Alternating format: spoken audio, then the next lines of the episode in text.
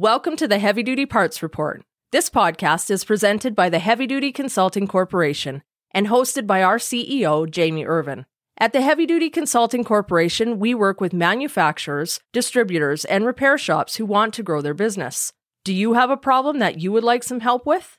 We have developed fault codes for heavy duty parts businesses, just like they have for commercial trucks. Find out how many fault codes your business has and how you stack up against dozens of other heavy duty parts businesses. Head to heavydutyconsulting.com and schedule a meeting with us today. All right, let's start this episode. You're listening to the Heavy Duty Parts Report. I'm your host, Jamie Irvin, and this is the show where you get expert advice about heavy duty parts that keeps trucks and trailers on the road longer while lowering cost per mile. You know me as the host of the Heavy Duty Parts Report, but did you also know that I am a co host on a radio show on TNC Radio called Mind Your Trucking Business? Each week, we talk on this radio show about how to help people in the trucking industry make their fleets more professional and operate more efficiently. In one of the recent radio shows that we did, there was a clip that I thought was particularly applicable to the listeners of the Heavy Duty Parts Report, and so I wanted to share that with you. That'll be the basis for today's episode. I hope you enjoy it. Hi, and welcome back to TNCRadio.live. This is Mind Your Trucking Business. I'm Tom Kelly along with Jamie Irvin and James Rogers. And guys, uh, you know, as I look around the world right now, looking at this economy, looking at these supply chain issues, uh, inflation, stagflation, uh, quite frankly, turning on the TV right now just is enough to give a guy an ulcer, right? Uh, it's just, it's a scary time. So my question to, to the two of you, I'm going to start off with James. James, as people are listening in, let's say that they're a company driver thinking about, uh, getting their own authority and, and jumping into, is now a good time to even be in the trucking business or should you just, sit on the sidelines. What what is your take on where we are right now and the kind of response and, and kind of action that somebody who maybe isn't quite sure what they want to do, uh, what should they be looking at? Well, whew, you're asking the million dollar question right now. Um, I've had multiple conversations with a lot of my peers and even a lot of my own contractors uh, about this very topic. And it's it's not it's not an easy one to answer because in I share two opinions to it is one there's never a bad time to get into this industry because this industry is needed. You know that's the first thing it's we're very much in demand especially right now. On the other side of it if if in that scenario if I'm a company driver I would honestly be giving you bad advice if I said yes now is the time to do it. And, and I can't give that good advice because one, it's good. It would I would say yes if you had a substantial amount of cash to get in at the beginning, uh, because the, the, there's just no getting around it. The, the price of equipment to get in right now is extremely high. It is extremely high. Um, the cost of insurance is extremely high right now as well. Not to mention, you know, just just the learning curve coming from a company driver to being a small, you know, a business owner. And I'm going to use the air quotes uh, of the title of owner operator. That learning curve. If you make a mistake, you could you could be out of this industry just as quickly as you came into it right now. Um, as well as looking at what kind of equipment are you going to get? Are you going to spend the exorbitant amount of money on a truck that you may not be able to get for another two to three years? Because I've talked to many Freightliner dealerships that I deal with, and they're not looking, they're telling me they're not going to get any trucks till like 2023, 2024. Then you're looking at if I go with a used truck, now am I going to be able to get parts for it? Uh, because, you know, I've got a contractor who's had a truck down that was trying to get one sensor, a, you know, I think it was a DEF heater pump sensor that was on national back order and the the makers, you know, PACCAR Cummins, and Detroit were all trying to find workarounds to be able, at the approval of the EPA, to delete that sensor so they could still run the trucks legally. Um, or do you go with a pre-emissions truck? Then you're talking about an older truck to to get in it. And once again, you're back to if it breaks down, am I going to get parts? You know, the truck that I operate, it was recently in the shop for well over a month trying to get parts to it.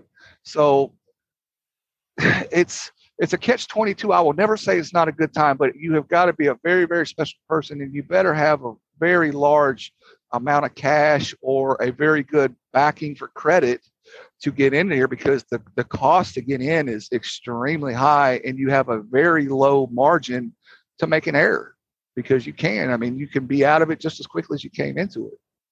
So, from my perspective, Jamie here, um, I've started. I started my business that I sold in 2016 and 2009.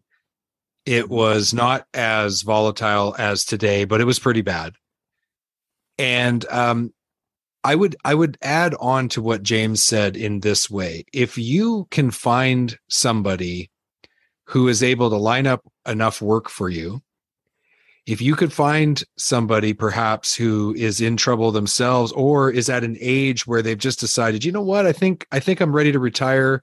You know the world's crazy right now. Um and and you could you could get that truck and that equipment at a reasonable price from them or you could pay them over time or some some kind of like you've got to be creative if you're going to be an entrepreneur yeah. you've got to look for the opportunity where everybody else sees a problem and when I started my contracting business in 09, that's exactly what I did. I, I, I absorbed equipment from somebody who was looking to get out. I found somebody to supply me with like the first uh, ninety thousand dollars worth of work that I needed to get the business off the ground, and so um, I was able to mitigate some of those upfront costs, and I was able to ensure that I had enough uh, cash flow coming in that I was able to operate the business successfully for the first year. At that point, you know things started to subside with some of the economic pressures and i was able to start to scale and grow in year 2 and 3 so if you're going to be a business owner you've got to be flexible you've got to be assertive you've got to find the opportunities and i would i'm with you james i would say if you uh, you know it has to be the right circumstances but when things are bad that is actually the time when a lot of wealth can be um, created and businesses can be established. We're going to take a quick break. We'll be right back. Don't have a heavy duty part number and need to look up a part? Go to parts.diesellaptops.com or download the app on apple or android to create your free account looking for high quality fuel injection for heavy duty applications Having one supplier for fuel injection allows you to better serve customers by providing them with a complete line, which increases your sales and profitability. Learn more at ambacinternational.com slash aftermarket. Absolutely, because it's it's it, you know like you said there, there there can be the opportunity in the right circumstance. One of the big things that I'm seeing, and I have a lot of conversation with you know peers and stuff with, is that a lot of them are selling their equipment. And it might be an opportunity where hey they're just trying to sell it to get out from under what they may owe the bank or they may already be behind and the bank will work with you to say hey if you catch him up you can take this over completely because the truth is the lenders don't want the equipment back. They just don't because what are they going to do with it? They can't really auction it right now because prices are so high. People are already getting out of the industry so that right situation very well may present itself um, it's it it's like that, that's the part of me that says it's never a bad time to get into the industries. And it's like you said, you know, it's going to take that right circumstance to do it. Um, and then obviously coming into it, like you said, if you could find contracted freight that's going to cover you for that first 90 days, have a good relationship either with a broker or a direct shipper or a direct receiver, that's going to get you, put you miles ahead of the game coming into it. But if you come into it hoping to work with a certain, you know, every broker on the board or whatnot, if you're working on a spot market, it's not going to happen. Or another yeah. course of action could be would be, you know, hey, maybe you could get the truck and lease onto like a mega carrier. Not something that I promote uh, for my own personal reasons, but you could get on with a mega carrier who already has the contracted freight, and then you're yeah, absolutely from their pool. Yeah.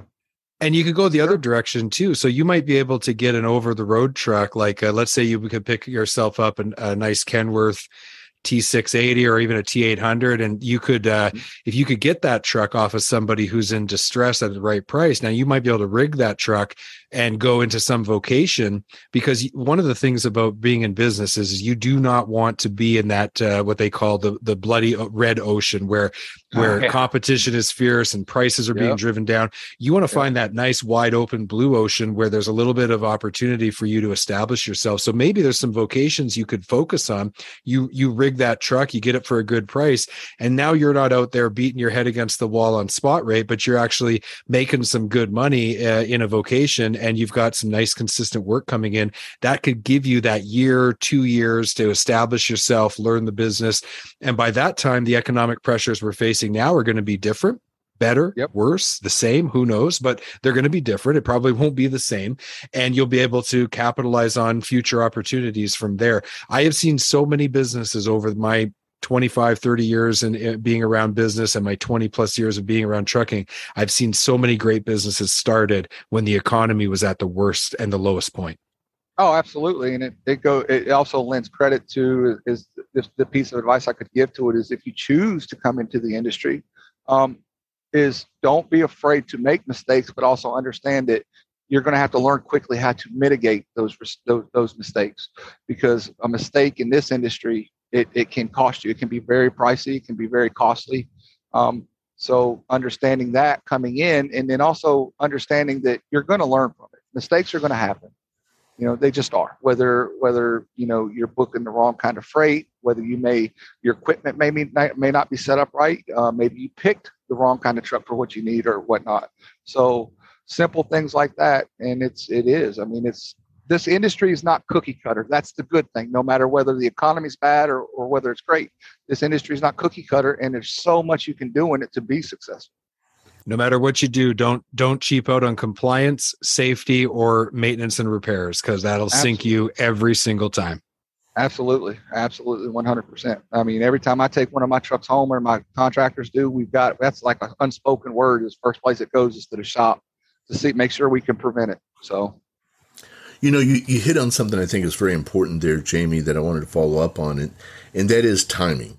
Um, you know a lot of people will look at today's economy and what's going on in the industry today and say, yeah, bad time. Now it's not a, you know, sometimes it's all about timing. And when everybody else is running out, sometimes that's exactly the right time to run in, but you have to do it with a plan. I'm not saying blindly run into the burning building. You got to have the right equipment with you, right? But, mm-hmm. um, to, to, to pull on that analogy a little bit further, uh, sometimes when you run in and everybody else is running out gives you the best opportunities to do some of the things that you. I, I started a radio station in the middle of a pandemic.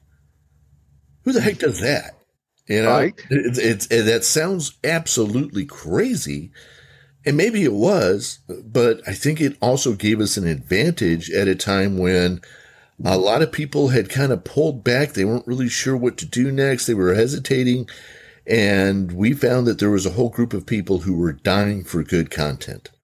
Hey, Tom, well, I, sorry, James. I just wanted to say I started, um, a, I started a contracting business that primarily focused on housing in a, in a housing collapse that had never been seen before in 2009 and i started a consulting business um, that focused on digital sales and marketing in the middle of a pandemic when when we were under complete lockdown and for the first time in history nobody was at the office. So uh, i'm a big proponent of uh, finding opportunities when everybody else is trying to run the other direction. And, and just like you said it's like for us during the pandemic when uh, you know we work a lot on the spot market at the time but we've developed a lot of good relationships. When so many drivers i think we lost like was it 80000 drivers over that period of time is the fact that we we grew. We actually grew. I, I was able to add two trucks based on the relationships of hauling relief loads but at the same time it took me back to an acronym that I learned in the military, which was KISS, keep it simple, stupid. And it goes back to this, even the same thing when you come in into an, if you come into the industry at a time like this, that you got to keep it simple. You've got to know your numbers coming in, and and that's something we could talk about later. But that's that's what it comes down to is no, keep it at the basics and keep it just simple so you know your numbers coming in, just like any business owner. And the acronym I follow is focus. Follow one course until success. Exactly. Fantastic. I like that. Follow one course until success.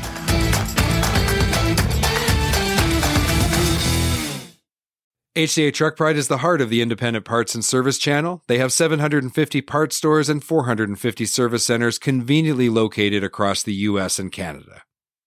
Visit heavydutypartsreport.com slash HDA Truck Pride today to find a location near you. Again, that's heavydutypartsreport.com slash HDA Truck Pride and let the heart of the independent service channel take care of your commercial equipment.